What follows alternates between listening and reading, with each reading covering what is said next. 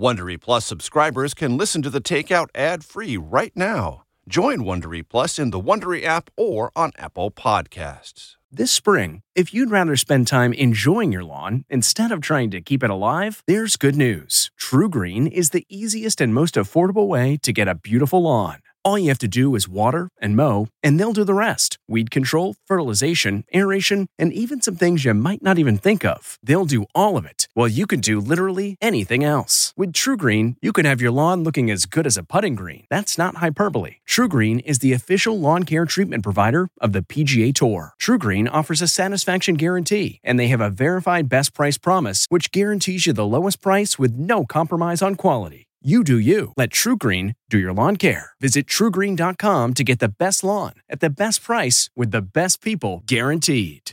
This podcast is supported by FedEx. FedEx offers fast delivery, more visibility, simple returns, and weekend home delivery to 98% of the U.S. population on Saturday and 50% on Sunday. With FedEx, you get picture proof of delivery, ensuring you always know where your package is. Returns are simple with packageless and paperless returns. Plus, FedEx Ground is also faster to more locations than UPS Ground. See the FedEx service guide for delivery information. So, what are you waiting for? See what FedEx can do for your business. Absolutely, positively FedEx. Five, four, three, two, one. But who's counting, right? And his name is Major. Oh, ladies and gentlemen, please welcome Major Garrett. From the nation's capital. Major, fantastic. It's The Takeout. This is a major achievement. With CBS News Chief Washington Correspondent Major Garrett. Yes, CBS. Yes, hi. Major Garrett. Major, that's nonsense, and you should know better. Is Major out of the doghouse? the answer is yes. Welcome to the very best part of my broadcast week. This is an interesting episode of The Takeout. It will come to you in two parts. Part one we did earlier this week with our guest, Senator Bill Cassidy, Republican of Louisiana. That part you'll hear after segment one. It's going to be a substantive and deep conversation about Medicare and Social Security and their future. Some might say Senator Cassidy is reckless in his political courage in talking about those. You can make up your own mind. But in this first segment, we're going to try to break down where things are on the basically midday June 1st with Senate consideration of the House passed bill to raise the debt ceiling, suspended until January 2025, and do other things. Senator Cassidy, thanks for making time for us on this Thursday. Good to see you. Hey, Major, very good to be with you. So, as you understand it, Senator, and I know for our audience, you're going to be listening to this sometimes Friday morning, sometime midday Friday, sometime over this weekend. As best you can, Senator, explain to my audience what they're likely to see this weekend, and do you still believe this debt ceiling legislation will pass and default will be averted? I do think that the debt ceiling will pass and default will be a- averted. What you'll see over the next several days is the attempt to address concerns that have arisen as the deal has been more closely examined. I'll give an example of a couple of those. And you said when we sat down for lunch with that great chicken pot pie I had at the Dubliner that you like to get occasionally weedy and nerdy. Yes, absolutely. Tie it on, we'll be a little weedy and nerdy. Okay. On the top level, there'll be a 1% growth in the, uh, in the defense spending, defense discretionary spending, a 1% growth. Now, that is uh, below the rate of inflation. And as folks point out, the world is a more dangerous place. We are supporting the Ukrainians, uh, frankly, uh, as a secondary goal to weaken the Russians, but also we're attempting to counteract a rise in the Russian military, excuse me, the Chinese military force. Uh, there is going to be a 4%, I think I have that right, or 5% decrease in non defense discretionary. So you can say, well, military is doing relatively well compared to. But if you look at the kind of under, you know, underneath the kind of details, there appears to be agreements that the money that is being pulled back on COVID relief, COVID's clearly over, uh, some 20 billion being t- taken from the IRS, could be used to backfill funding decreases for the non-defense discretionary. So the budget cuts are not what they seem. They are mitigated. Right. They're smaller. They're they're smaller in actuality than advertised and that they first appear. Correct. And so if you're speaking about savings, uh, iffy. I, am told that there's a billion dollars net loss on the on the side of non-defense discretionary. It doesn't account for inflation. Let's just concede that. Understood. Okay, so then what will we do? One way to potentially mitigate that is for and and Democrats, some Democrats are advocating this too, is that you'd make up for the military spending in a later bill. Uh, that would be specifically for building ships to address China, for example, or to support mm-hmm. what's happening in Ukraine. So you may be able to mitigate that. The, the second piece of heartburn, and, and, and now we go to the next level, is next year, if the Senate and the House are unable to pass all 12 appropriation bills, right? There is an automatic 1% cut. 1% cut. Um, but as it turns out, that is a true 1% cut on the uh, defense discretionary. But, uh, but, but because there was a 4% cut or 5% cut for non defense discretionary, and now it goes back to 2023 with only a 1% cut, they actually get a 4% raise. Right.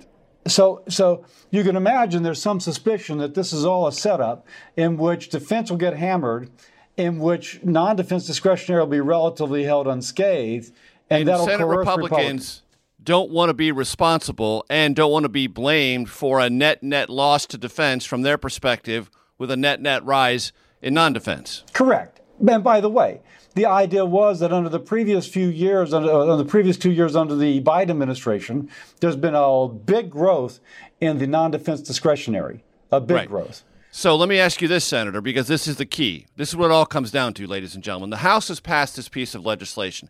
If the Senate amends it in any way, shape, or form, it has to go back to the House for approval.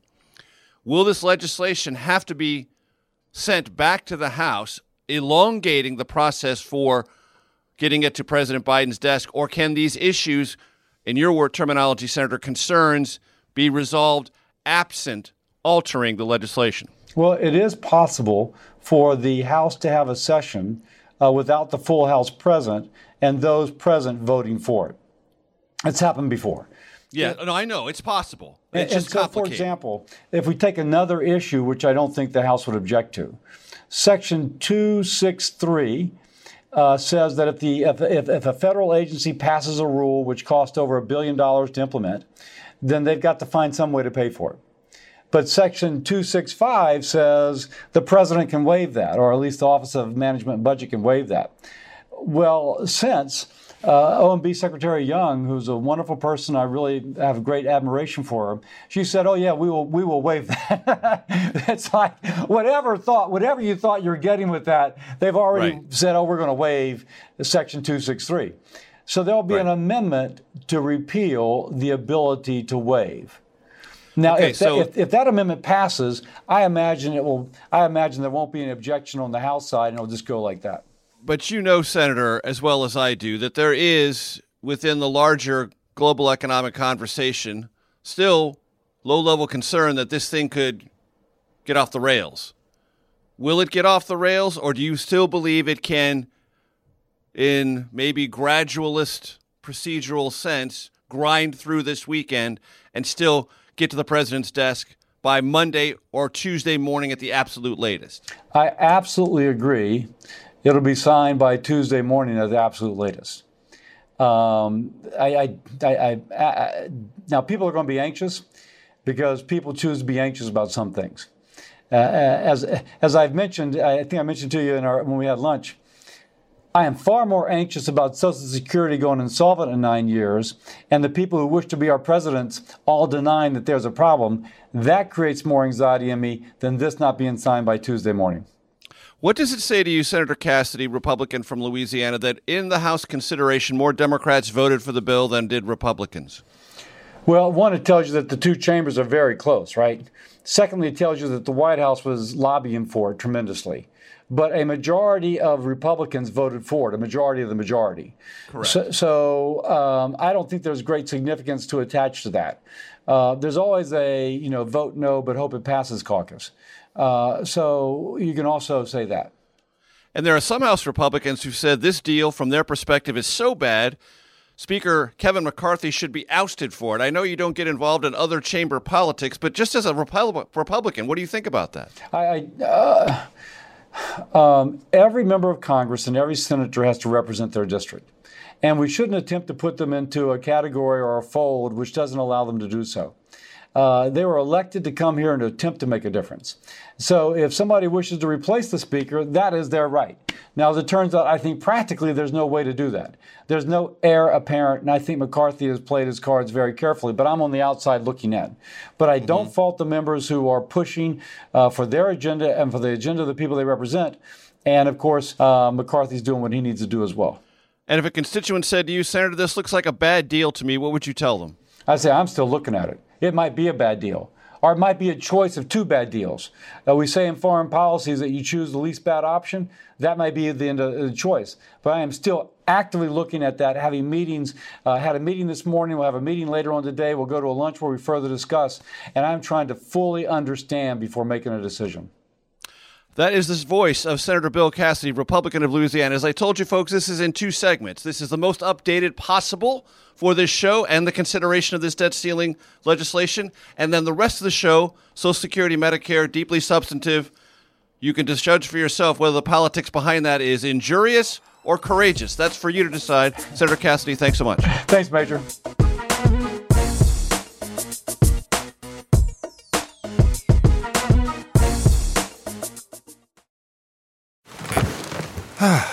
the comfort of your favorite seat is now your comfy car selling command center, thanks to Carvana. It doesn't get any better than this. Your favorite seat's the best spot in the house. Make it even better by entering your license plate or VIN and getting a real offer in minutes.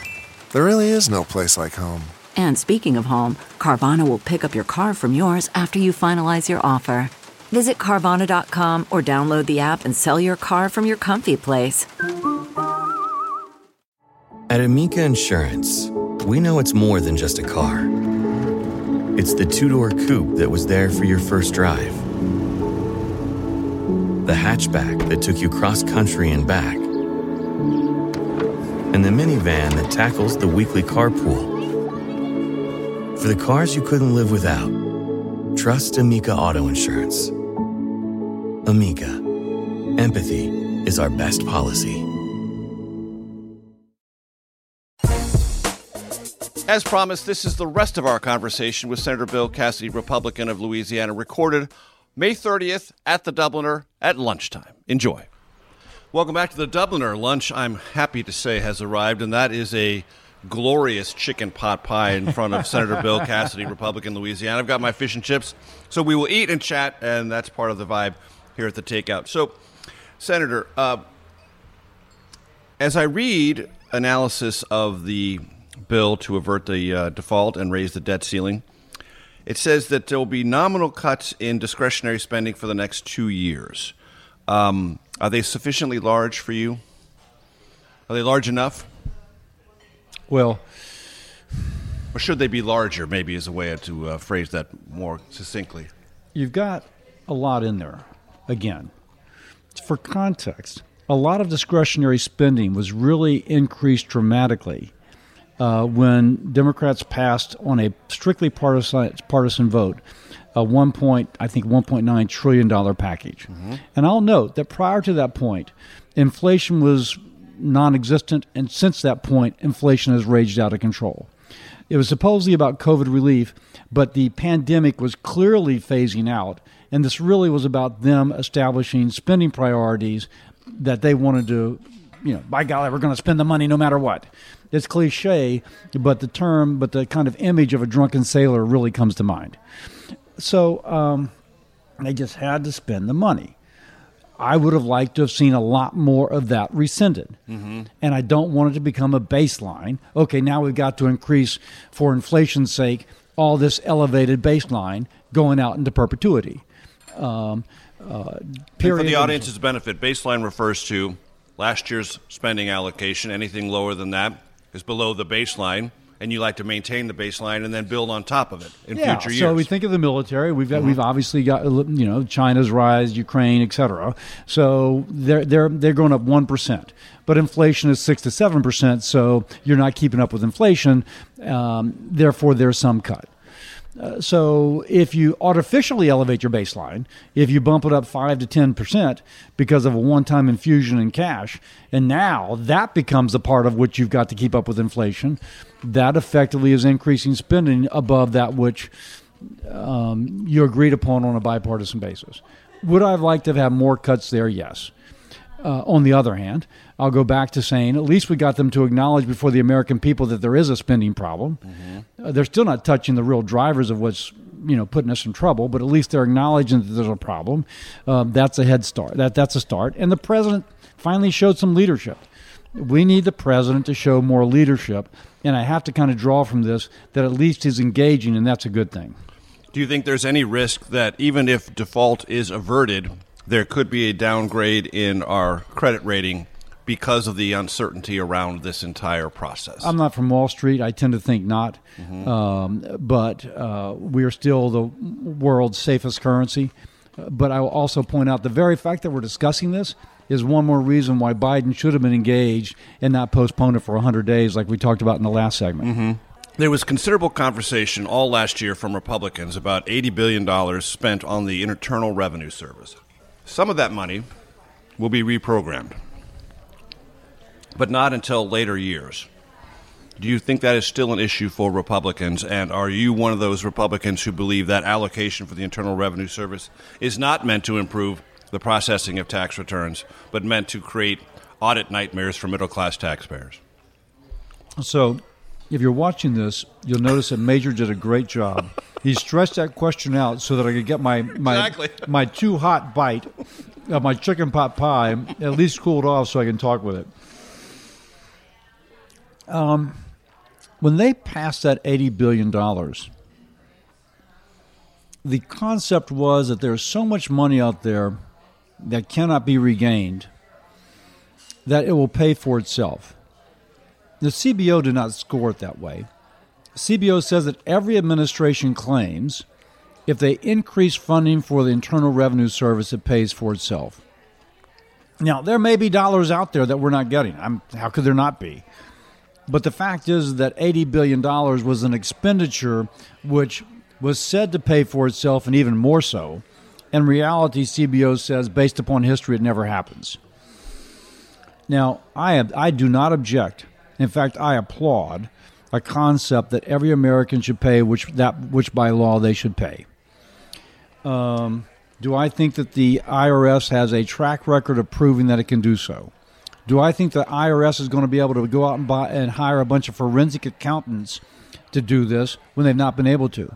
No, I don't. Mm-hmm. Do I think even that the IRS can upgrade their computer systems adequately? No, I don't. And I say that because I submitted for the record in a hearing newspaper articles since 1980 where the IRS is consistently missing deadlines to upgrade their computer systems. So it's somewhat of a dysfunctional agency, and I'm not sure giving it more money necessarily increases its productivity. Do you associate yourself with the comments of some Republicans that any increase for the IRS is, by its very nature, a threat to middle class taxpayers and a pathway to harassment? No, I don't. Okay. I've had my identity stolen, and um, and I was told it's because their systems are so outdated that the identity being stolen was a function of the fact that they're you know using some archaic computer system. So they do need to upgrade their computer systems. That's going to take money. So I think we have to approach it with a certain level of sophistication. Um, by the way, I'll also point out that the intelligence service and Department of Defense have actually outsourced this to companies like Microsoft and AWS. So I actually think there's a better way to approach it, mm-hmm. but that's an aside. Yes, do they need to upgrade? Yes, they do. I don't want to drop that thread. When you had your identity stolen, what were the ramifications? Um, we didn't get. My wife was. She does our finances, and she was expecting to get the check to pay some bills and like the check's not coming. So finally we call and turns out well it's already been paid. Well wasn't me. And um, they said well it's been paid. I said well do they still claim three children as three children as a deduction? No they don't. Do they have my last year's income? I used to teach with lsu med school. Do they have that income on there? No they don't. I said like there should have been a red flag that maybe this is different from that and so maybe this is not that Oh, well, yeah, you're right, but we didn't have that. Now, in fairness, they've corrected it since, so they tell me. Mm-hmm. But it just shows you that. and you discovered this through the process of filing taxes. Correct. Mm-hmm. And were you in the Senate at the time? Yeah, I was, and not getting my refund check. I'd just been elected to the Senate, and not getting my refund check, and so. Um, and I forget the number, but it's really expensive. This is one place where we could save money if we stop issuing refunds for, uh, that are fraudulent. And so I do think that they need to upgrade their system. Interesting. I want to talk to you about something that Washington historically, and I mean when I say historically, I don't mean forever, but I mean in the last 10 years for sure, doesn't really want to talk about, which is the status of Social Security, the status of Medicare, their solvency, and ways to avert problems with same solvency of Medicare and Social Security. I know you have specific ideas, a general thought about the politics of that and where it where it currently stands. I think the politics are changing. For context, the actuaries say that Social Security is going insolvent in nine years. They actually moved the date up. And folks say, well, I mean, why are they just bringing it up? No, for 30 years, they've been saying it's going to go insolvent in the mid 2030s. And now we're, you know, nine years off from the mid 2030s. Um, and Americans, if you look at polling, there was just one I saw yesterday on Fox News um, that 70% of Americans like don't think Social Security is going to be there for them and after a certain point in time. Um, there's independent polling that I've seen that shows 60% of Americans know that it's in, in deep trouble. And so it's actually out there and understood that it's going insolvent. So if the president, this is a point where we need presidential leadership. Nothing's going to happen unless we have a president who steps up and says we got to address the issue. If that president doesn't step up and address it, it's going to go insolvent. At which point, who's ever on social will get a 24% cut in their Social Security benefit. And we will talk about what that means and ways to avert that, and whether or not there is presidential leadership either from President Biden or former President Trump with Bill Cassidy, Republican from Louisiana who's doing quite well on that chicken pot pie from the Dubliner, I will tell you. Segment three coming up in just one second.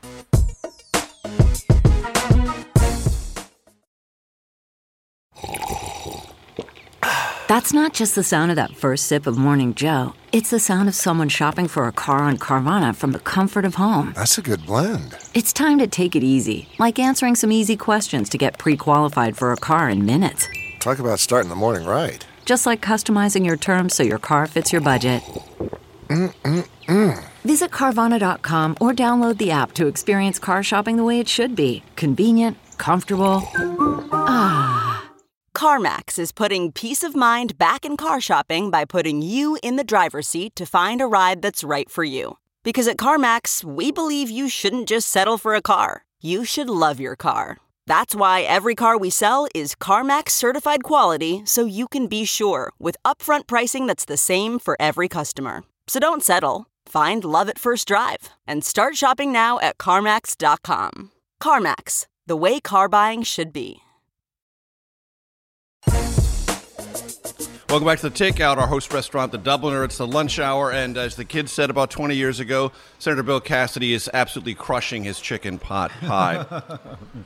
So, um, because we nerd out on this show with some regularity, uh, because I am an incorrigible nerd when it comes to things Washington. So, uh, we have two programs Social Security and Medicare. Social Security, as you mentioned, uh, due to reach insolvency, which means it doesn't disappear entirely, it just can't pay the benefits at the rate it is accustomed to paying them.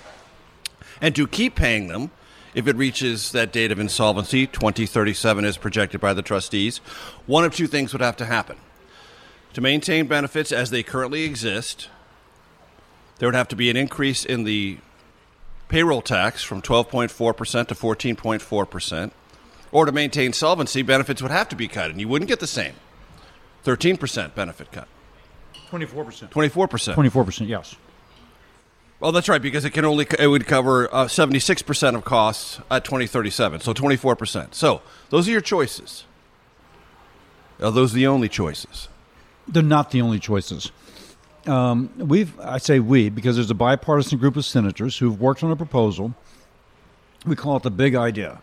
You could create a trust fund separate from Social Security, no Social Security dollars involved whatsoever, about 1.5 trillion dollars invested over five years, and put it into the American economy, stock market, real estate, etc., and allow that to grow untouched for 60 to 70 years.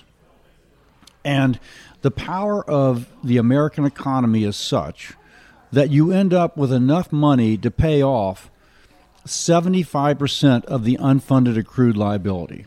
By the way, that 24% cut is by law. Once mm-hmm. it goes insolvent, someone who's currently receiving social will get a 24% cut. We repeal that with our big idea. And in fairness, we borrow money in the interim. You pay- borrow the 1.5 trillion. Well, we borrow the 1.5 trillion, but then we also well, no, the 1.5 trillion doesn't have to be borrowed. You can you can um, do the 1.5 trillion from selling off assets. There's so many empty buildings the federal government has. Um, you could you could raise taxes to get the 1.5 billion. Take it from general revenue. you, you take it from general revenue. That is where we need presidential leadership to come with the bipartisan group of senators and House members. So for people who are listening, you get you take 1.5 trillion, you put it in these various in, in investment vehicles, and you are assuming a return on investment on an annual basis of what four percent, five percent? Well, you you assume 3.5 percent higher than your cost of borrowing. Okay. And and historically, that's been the average.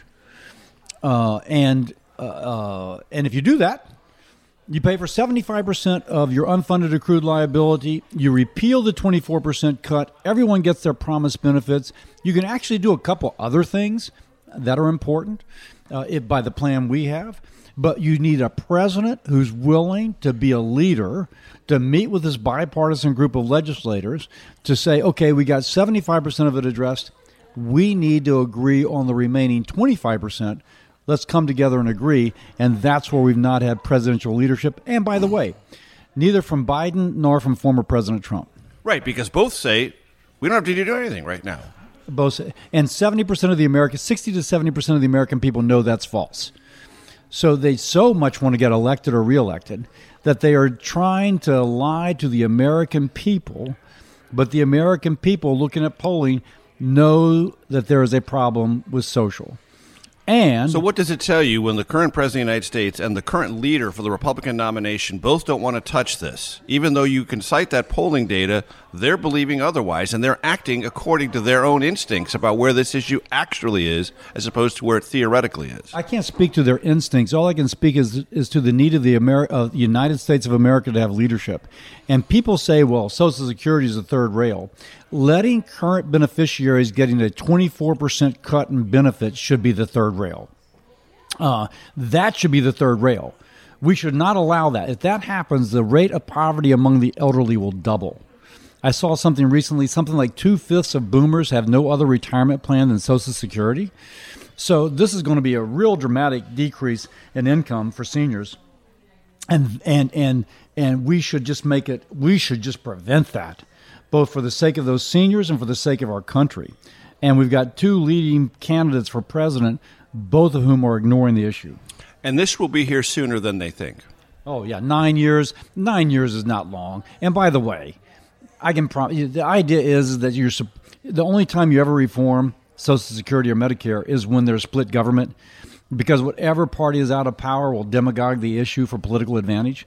So we actually kind of to our advantage right now that we have Democrats and Republicans controlling different parts of the Congress and the presidency. So that's why just no leadership now is so harmful. And what are your thoughts about Medicare? Medicare Part A, which covers hospital and nursing facilities, due to uh, reach insolvency even sooner than Social Security. Yeah, so I'm a doc. Oh, I work gastroenterologist, correct? Gastroenterologist, uh, hepatologist, which is a liver specialist. But you say liver, you say hepatologist, and I tell folks, you know, people think you're doing snakes or venereal disease. So, so I'm a liver specialist. Um, my practice was in a hospital for the uninsured and the poorly insured. I know the importance of Medicare to make sure that people have the health care that they need. The program is going insolvent in four years or five years. It just mm-hmm. recently lengthened. Right. Again, just like with social, when that happens, the amount going out will automatically decrease. So there's not an imbalance between the amount going out and the amount available to pay, which means providers will get a 24% cut. And the reason that is, folks, is because neither Medicare nor Social Security can borrow against their reserves. They cannot under law. So if there's if there's insolvency, if there's not enough covering it, the benefit cut is automatic. automatic by law. Can't stop it. Uh, now, by the way, if you try and stop it, at least for um, Social Security, you end up with a you end up if you just try to borrow your way out of the problem with social. Over seventy five years, it would cost you five hundred and sixty trillion dollars. Just mind boggling. It would give us a debt to GDP ratio equal to Greece and Venezuela. So what do you do about Medicare? So Medicare, there's no silver bullet, but there's silver buckshot. Silver buckshot, not bad. Okay. You work on the margin and all these different things. Now, as a physician, I find the best way to ever address a problem in spending is to give the patient the power. If you give the patient and the patient and her physician the ability to form a partnership which guides her into the wisest way to spend the money, wisest for her health and wisest for her pocketbook, you save a lot of money and she gets better outcomes. How do you do that? One example currently, you can have two places where a doctor does surgery. Um, one could be a hospital, and one could be an ambulatory surgical center. If you do the surgery in the hospital, it may cost you $50,000. If you do the surgery in the ambulatory surgical center, it may cost you $20,000. So now there's some reasons the hospitals will say, well, we need to have a little extra for this and that. But the reality is, is that we really have tilted our payment towards a higher cost setting of care. The patient, she has got a deductible. She's got co-insurance. If she were informed that here you're going to spend that much more and over there you're going to spend that much less, and by the way, the outcome is the same or maybe even a little better in the other place, if she really knew that, she's going to go to the place which is best for her pocketbook and at least equal for her health. We need to give her that power of knowing that it's cheaper for her to go to the other place. Two, two cardiology practices. One's owned by the hospital, the other is freestanding. She's going to pay maybe three times more At the hospital based. at the hospital base. She should know that. There should be price transparency. She should be told up front this is what your out of pocket's going to be here, and this is where it would be if you were someplace else. If you do that, she votes with her feet to the place where she spends a little less. By the way, that means that Medicare saves some money and her outcome is just as good. And when Medicare saves money, ladies and gentlemen, just think about it this way. In this current fiscal year, Medicare accounts for about 20 to 21 percent of all healthcare spending in this country and 12 percent of the federal budget. So savings can matter. Again, Senator Cassidy crushing it on the chicken pot pie here at the Dubliner sec- segment for the takeout coming your way in just one second.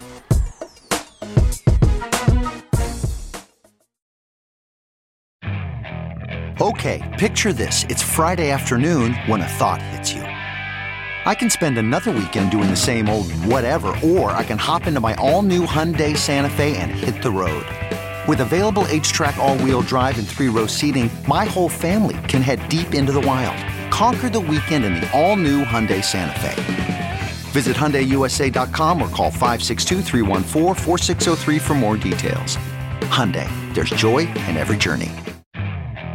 Okay, picture this. It's Friday afternoon when a thought hits you. I can spend another weekend doing the same old whatever, or I can hop into my all-new Hyundai Santa Fe and hit the road. With available H-Track all-wheel drive and three-row seating, my whole family can head deep into the wild. Conquer the weekend in the all-new Hyundai Santa Fe. Visit HyundaiUSA.com or call 562-314-4603 for more details. Hyundai, there's joy in every journey. Welcome back to the Dubliner and our conversation with Republican Louisiana Senator Bill Cassidy, also a doctor, liver doctor, but we go with a gastroenterologist for the reasons he outlined earlier. I want to ask you something about a topic that fascinates me artificial intelligence. I've read many stories about it. On the plus side, I keep hearing about artificial intelligence and medicine, diagnostically improving things, making things faster, more resilient, more reliable, maybe saving money, et cetera, et cetera. Do you share that optimism, and do you have any, or do you harbor other greater societal doubts about the implications of artificial intelligence?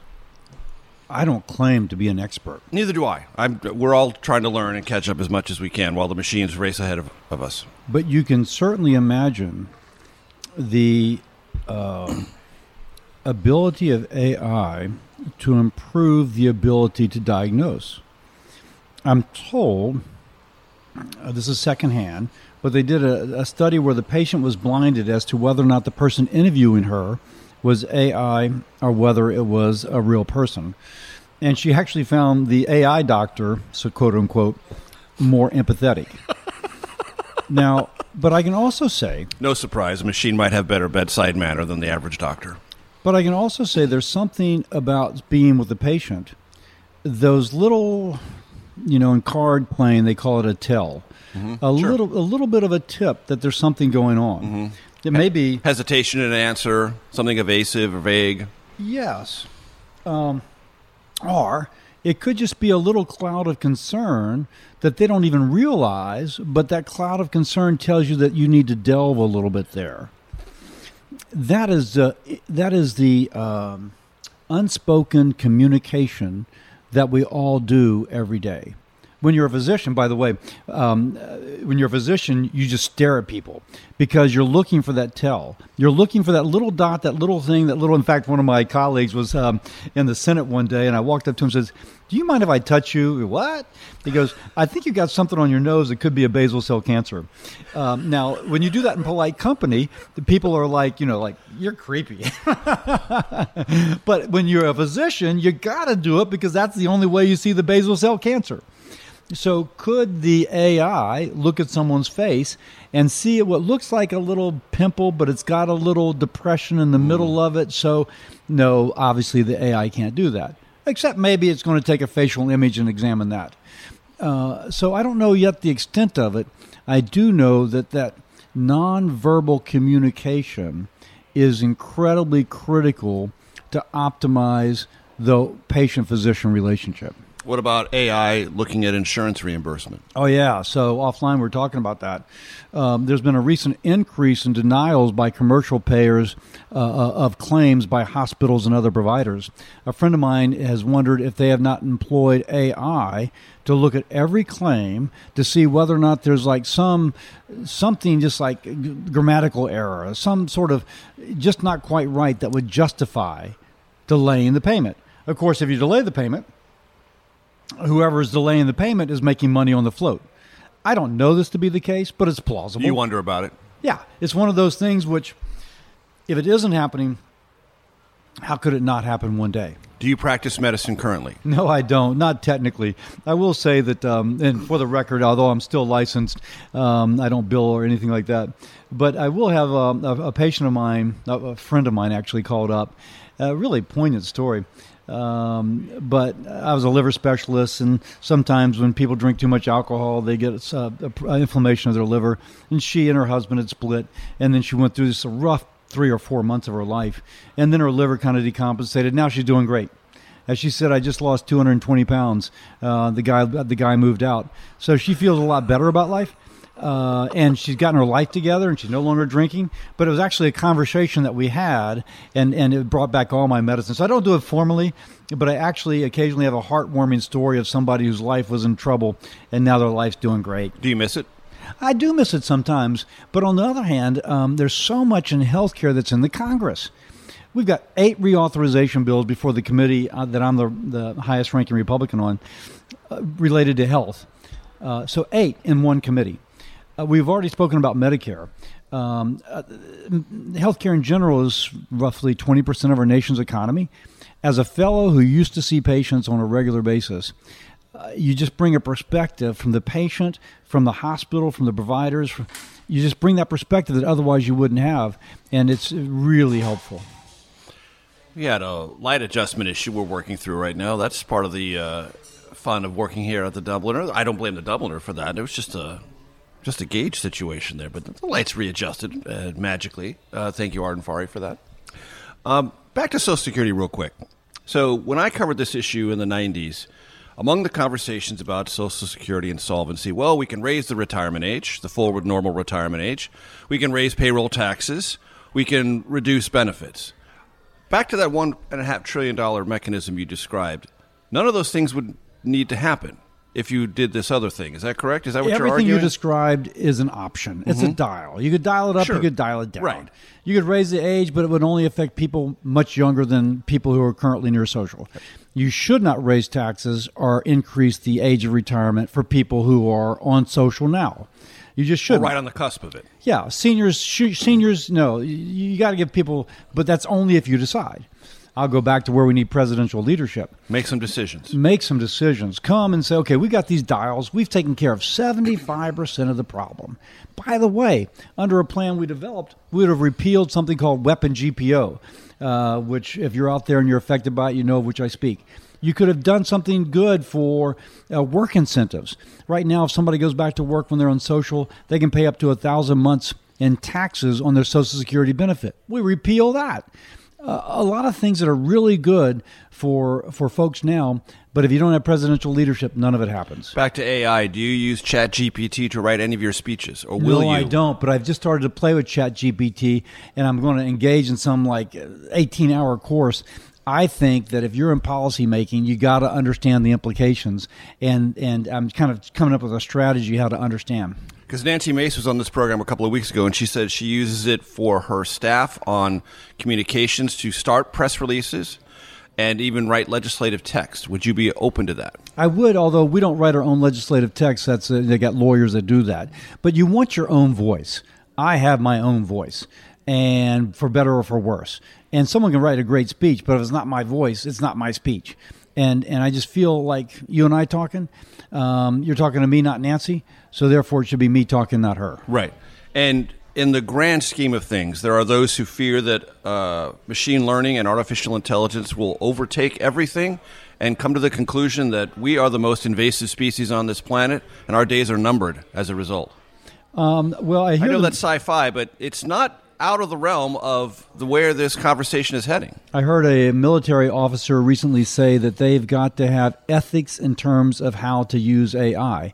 I listened to something over the weekend about how we need a book I'm listening to about the U.S. and China need to come to an national, uh, international convention on how to use AI on the battlefield.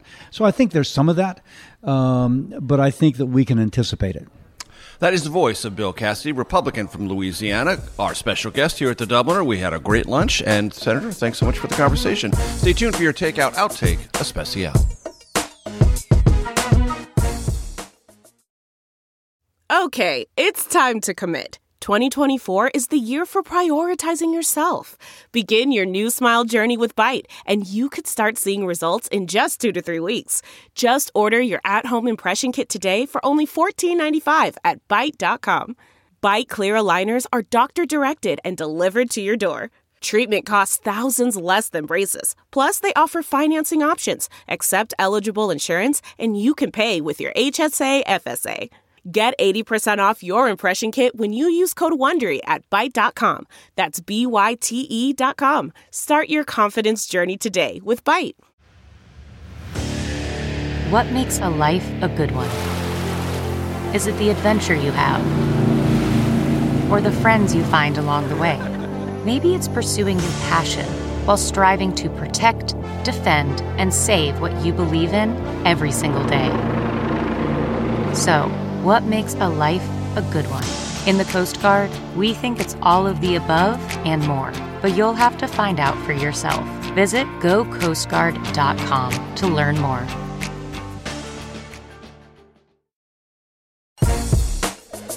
Welcome to your Takeout Outtake Especial. Dubliner is our host restaurant. Senator Bill Cassidy is our guest. Senator, give me your assessment as it currently stands of the Republican presidential field in 2024. Well, obviously, it looks like President Trump at this point is the um, strongest position, but everybody has noted the legal issues that he has.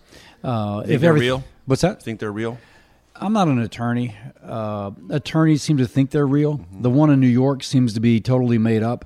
The one in Georgia seems to be real. Mm-hmm. Um, Jack Smith, special counsel. Yes, all that. So uh, whether or not that matters to the voters, I don't know. I'm on record as saying think it should. I think the lack of presidential leadership should be the defining issue. I'm not pleased with either candidate. I'm going to vote Republican, by the way, but um, but I'm not saying who I'm going to vote for. Would you vote for Trump if he was the nominee? I've previously said that I would not. Um, Does that hold? What's that? Does that hold? Is that still your position? Yeah. Okay. Um, so, um, but that said, we need presidential leadership, and um, and if I go back to social, which we've been discussing, mm-hmm. uh, President Trump didn't address it the four years he was in. President Biden's not addressing it now. And when it, and when Social Security goes insolvent, there'll be a 24% cut in benefits to people currently receiving.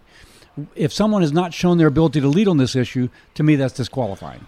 What should voters conclude from the fact that one member of the Senate Republican leadership, John Thune, endorsed Tim Scott? That Tim Scott is a remarkable man, that John Thune thinks he would be a good president, and that he's supporting him. Do you share that per- perspective? I think he would be a good president. You do, Tim Scott? Yeah. How about Ron DeSantis? Uh, I think Ron has shown leadership ability. I don't agree with all his positions, but the guy's a leader. He's governed Florida very well. Uh, so, um, tip of the hat to Ron. How well do you know Governor DeSantis? You know, we worked a little bit together when I was in the House and he was in the House, and not closely, but a little bit. Uh, so I can't say I know him well, but uh, we've met. Do you think the political environment in 2024 will be net favorable to the Republican nominee? And if so, why? I, I, I, I think I think President Trump, former President Trump, can't win. Um, Flat out can't win. I don't think so. And the reason I say that is because you've got to win four of like five different swing states. And so four of those are Pennsylvania, Georgia, Nevada, and Arizona. In those four states, President Trump was highly associated with the Republican for Senate, uh, senatorial candidate mm-hmm. this past cycle. And in each place, his endorsement appeared to be the kiss of death. Now, nationally, he's doing well in polling, but in those four states, I don't see him winning. So, uh, Republicans got to win those four states. Uh, uh, I think three of those mm-hmm. states, if she or he is going to win. At the most recent town hall, the former president said that January 6th was a beautiful day. Would you I like was, to respond to that? I was actually in the Capitol at the time. I saw the bloodied police officers. I saw um, the next day the busted windows. Uh, I um, was in the chamber when someone said there's been a shooting. Um, I was being taken away with other senators. And you know that video of the African American police mm-hmm. officer mm-hmm. so bravely yep. leading people on a chase? I looked down the hall and he's leading them in such a way as they cannot see us. Mm-hmm. If they had turned around, they had, and who knows what would have happened. Um, that is not my definition of a beautiful day. On my day, it is a sacrilege to our nation's democracy. One of those recently convicted of seditious conspiracy in this matter, I won't say his name because that would dignify it, compared himself to Alexander Solzhenitsyn, said he's a dissident and America is a gulag. I'd like to get your opinion on that. Well, I don't know what his perspective is, but the fact is that this is a place where people have opportunity. My, my grandfather came as a child from Ireland. Uh, my mother, my mother remembers in South Carolina her family could have been evicted. They were tenant farmers, and they uh, tenant farmers, and the crop failed, and they couldn't pay their rent, and they and they could have been evicted with she and her five siblings or four siblings, and they weren't because of the kindness of the fellow that owned. This is the kind of country where you can have that kind of background, and your children and grandchildren can achieve great success. It is an incredible country. And just for the record, folks, uh, that comparison has no basis in historical fact. Alexander Solzhenitsyn was sentenced to eight years in a Soviet prison for writing a private letter that was critical of Joseph Stalin. He did not organize a mob, it did not attack any government building, and it did not bludgeon and beaten fellow members of his country. Those things are very different. I'm Major Garrett. That's Senator Bill Cassidy. We'll see you next week. The Takeout is produced by Arden Farhi, Jamie Benson, Sarah Cook, Ellie Watson, Jake Rosen, and Ashley Armstrong.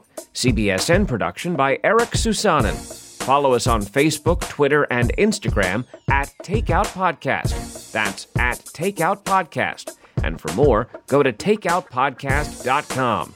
The Takeout is a production of CBS News.